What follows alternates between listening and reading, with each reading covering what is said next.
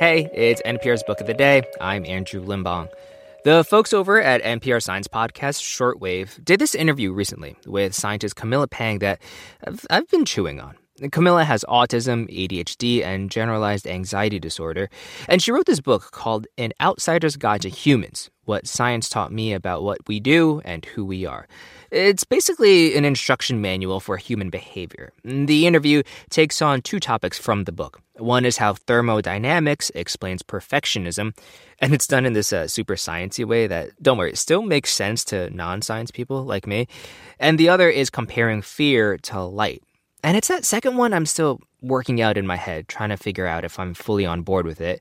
And as you'll hear in this interview, so is Pang herself. This message comes from NPR sponsor Liveright, publishers of Left for Dead Shipwreck, Treachery, and Survival at the Edge of the World by Eric J. Dolin. The true story of five castaways abandoned on the Falkland Islands during the War of 1812. Available wherever books are sold. This message comes from NPR sponsor REI Co op. REI has gear, clothing, classes, and advice for camping and glamping, biking and hiking, axing and snacksing. Visit your local REI co op or rei.com for the million and one ways to opt outside. You're listening to Shortwave from NPR. Before she got a PhD and became a scientist, before she wrote an award winning memoir, Camilla Pang was just a kid collecting leaves in her family's garden. I love being in the garden. Um, just starting my science journey by observing things that had no significance to me in the same way that others did. And it was in that garden in Wales that Camilla asked her mom a question that had been bothering her. This is how she starts her memoir. It was five years into my life on Earth that I started to think I'd landed in the wrong place. I must have missed the stop. Felt like a stranger within my own species. Someone who understood the woods but couldn't speak the language, who shared an appearance with fellow humans but none of the essential characteristics. In our garden at home, I would sit in a multicoloured tent tilted sideways, my spaceship, with an atlas laid out in front of me, wondering what it would take to blast off back to my home planet. And when that didn't work, I turned to one of the few people who maybe did understand me. Mum, is there an instruction manual for humans? She looked at me blankly. You know, like a guidebook, something that explains why people behave the way they do. I can't be certain. Picking up on facial expressions was not, is not, and never has been my forte. But in that moment, I think I saw my mother's heart break. No, Millie. There was no instruction manual, but there was science. By the age of seven, Camilla was cracking open her uncle's science textbooks and asking for her own. And as the years went by, developed her own process for discovering the world. It was messy, as my mother would um, say, but it was also hilarious, as my, my, my dad would say. But it was um, it wasn't just like me reading books and being a good little girl doing science. It was like tantrums and meltdowns and mud on carpets and collecting woodlouse and making them a home in places where woodlouse shouldn't really be, in the bedroom or anywhere. Years later, Camilla was diagnosed with autism spectrum disorder, ADHD, and generalized anxiety disorder. And as she grew, she read more across scientific disciplines, compiling information in notebooks and pairing science concepts with her observations about people, basically creating her own instruction manual that fills 60 notebooks that are piled up in her London flat. I think the whole process for me in writing didn't start out by writing. It started out by misbehaving and challenging and questioning and collecting objects, ordering them, and creating a language that translated my thoughts to what was happening in the world. And it didn't start with words. Those notebooks became the basis for her memoir, which is called An Outsider's Guide to Humans What Science Taught Me About What We Do and Who We Are. And this book, it won the Royal Society Prize for Science Books in 2020 and we're going to take a deep dive into it. So, today on the show, we go on a journey that began with a question and ended with a homegrown instruction manual. Scientist Camilla Pang on how to use scientific principles to combat fear and calculate what really matters in life. I'm Emily Kwong, and this is Shortwave, the daily science podcast from NPR.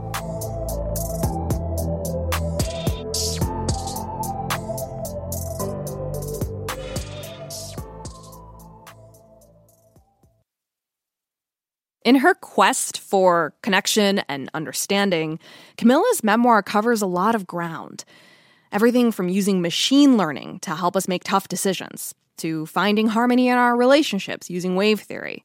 There's a lot of science packed in this book, and today we're going to focus on just two chapters. One connecting thermodynamics to perfectionism, and the other relating fear to light. All right, flipping to page 48. The thermodynamics chapter focuses specifically on the second of the three laws. I'll let Camilla explain. So, the second law of thermodynamics states that a spontaneous reaction um, in a system will only occur if the entropy of that reaction is bigger than zero, aka there needs to be more chaos after than before. Entropy is just a fancy word for disorder. And the second law of thermodynamics basically says that the disorder of a system will increase, like how a plate breaks or the messiness of Camilla's teenage bedroom increases.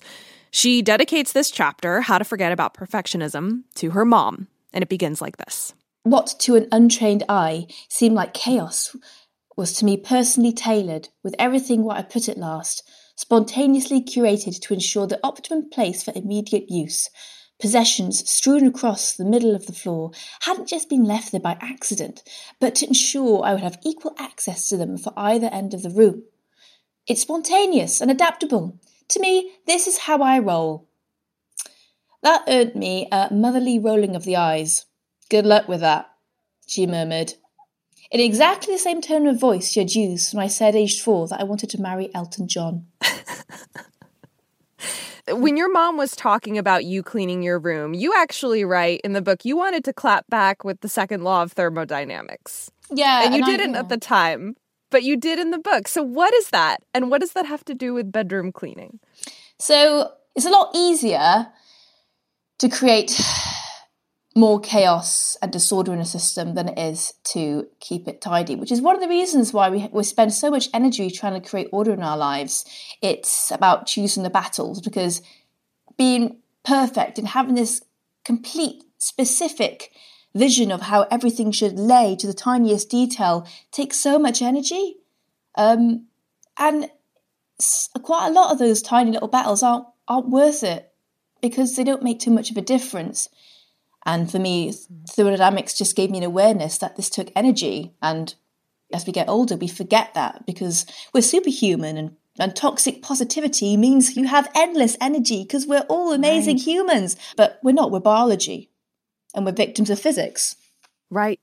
We're victims of physics and our energy is dictated by the laws of science. Like we There we go. absolutely right. We don't have infinite amounts of energy. And I mean as someone who has struggled with perfectionism, for you to apply the laws of thermodynamics in stopping and asking, is this where I want to put my energy right now, was actually really healing oh. to hear that message that way. Thank you. I'm really glad because I um don't get me wrong, we can all get stuck in a rut where we forget about that. I mean, we're human. But for me, yeah. my priorities are writing, making sure the dog's fed, making sure the family's well, that I'm fit and healthy. And those are quite abstract, but they're achievable in a day. And if you've got a kind of goal that's going to take six months, don't try and be like, oh my God, I've got to get it all done today, which is tempting, which is what I do. But know that it's okay to not be on time or, or to do the to do lists. It, you don't know how things are going to unfold.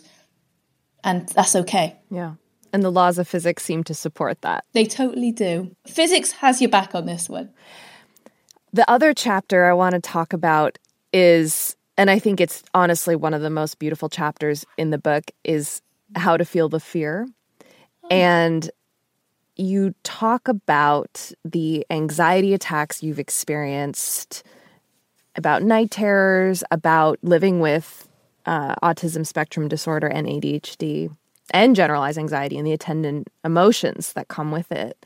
Um, and I'm wondering how you started thinking about your fears differently using science? I think being able to model your fear as something separate to you is a relieving thing in itself because then it, it makes you be like, okay, it makes you see it in your own hands as opposed to you be just completely absorbed in it. And being autistic, you, you get this quite often when things such as sirens and oh, leaf blowers can really set you off on an absolute meltdown where everything suddenly just crashes down on you like blinding light it makes you feel sick. And so I've had to teach myself a way to kind of unpack that and be like, okay, I feel this. It feels like this. This is when this happens. What am I scared of? And for me, yeah. it was looking at the refraction of uh, um, the sunlight through like a crystal uh, oyster shell duck thing that my mum has in her window. Yes, let's walk through this slowly. So, at some point, in processing your fears, you figured out that fear is kind of like light. Yeah. So every morning at 7 a.m. or just before school, um, the sun would shine, or hopefully it would do. And if it did, it would refract its light on my um, mother's crystal oyster duck thing um, she had on a windowsill and burst into a rainbow. And I was like, oh, wait a minute, this prism is turning something that we don't see as colourful, yet very bright, into something that is beautiful. You could almost taste it. And I was like, this is amazing. And I knew that it had something to do with physics because I remember seeing a diagram in a physics book. Over time, I realised that I needed to be my own prism. And that means being transparent enough to be able to pivot what you're feeling into um, how it affects you. It's very important to be transparent because that's when you work through things and you can talk about them. Whereas if you're opaque, then the light won't get in and you can't see any of the colours. And it's a, it's a very it's a very metaphorical model, I admit. By the way, Camilla is constantly tweaking and testing her thoughts. She is a true scientist. And she said something really interesting at this point in our conversation. Since the book has come out, Camilla's been experimenting with not becoming a prism not trying to dissect and analyze how she feels right away. To not put pressure on yourself to sort it out. Because I think a lot of people feel like, oh my God, I got to come up with steps to sort it out. But it doesn't work like that. And I think being able to, to realize that is quite good. It gives yourself time to analyze it and not put pressure to just sort it. I think it's impressive that you have evolved your thinking beyond what you published in the book. You've continued to experiment with this model and even yeah. like ask yourself if what you wrote back then is how you what you would abide by right now. Yeah, no, definitely. Like, uh, well, that's the thing. It's a, it's a science, isn't it? It's like very science-like of you. You're like improving on your experimental outcomes.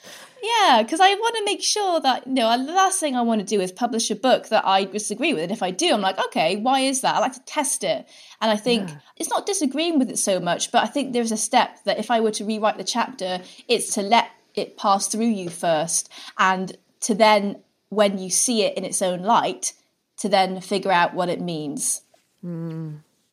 the last thing i want to talk about is um actually not something in the book but just something i thought was really cool okay so you told the guardian that this whole book was a gesture of empathy which mm. i thought was really was really interesting like what in what way was that for you oh yeah, you've done your research, fair play. I, I was like, I don't remember. Um, so basically, it's um, a gesture you give to others so that they can think differently about themselves and so that they're more able to speak for themselves and feel better connected with people. So, and for me, a lot of people say I don't have empathy because I'm autistic, even though they've not met me. I mean, that's a complete far fetched um, judgment. And I want to break that stigma I think there's no greater empathy than enabling people to feel that they can do something and reassuring them that what they feel is valid. And also, it's a thank you to my mum for being my mum, which was a very difficult um, job indeed, especially when things were um, quite turbulent with my autism. I think it was explained to her what happened when I didn't have the words to. So it's more of a, not only a love letter to science, but a reconciliation and to be like, thank you for everything. Camilla Pang, thank you for giving so much of your time. Thank you very much.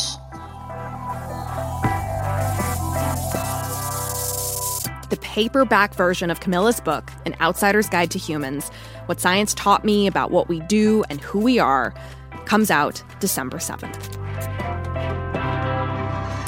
Today's episode was produced by Rebecca Ramirez, edited by Giselle Grayson, and fact checked by Margaret Cirino. The audio engineer was Leo Del Aguila. I'm Emily Kwong. Thank you so much for listening to Shortwave, the daily science podcast from NPR.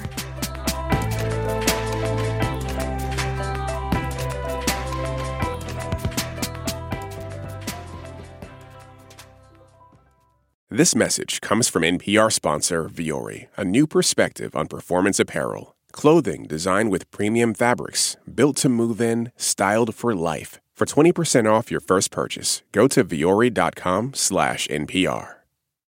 Support for NPR and the following message come from IXL Online. Is your child asking questions on their homework you don't feel equipped to answer? IXL Learning uses advanced algorithms to give the right help to each kid, no matter the age or personality. One subscription gets you everything. One site for all the kids in your home, pre K to 12th grade. Make an impact on your child's learning. Get IXL now. And NPR listeners can get an exclusive 20% off IXL membership when they sign up today at IXL.com/NPR. It's a high stakes election year, so it's not enough to just follow along. You need to understand what's happening so you are fully informed come November. Every weekday on the NPR Politics Podcast, our political reporters break down important stories and backstories from the campaign trail so you understand why it matters to you. Listen to the NPR Politics Podcast wherever you get your podcasts.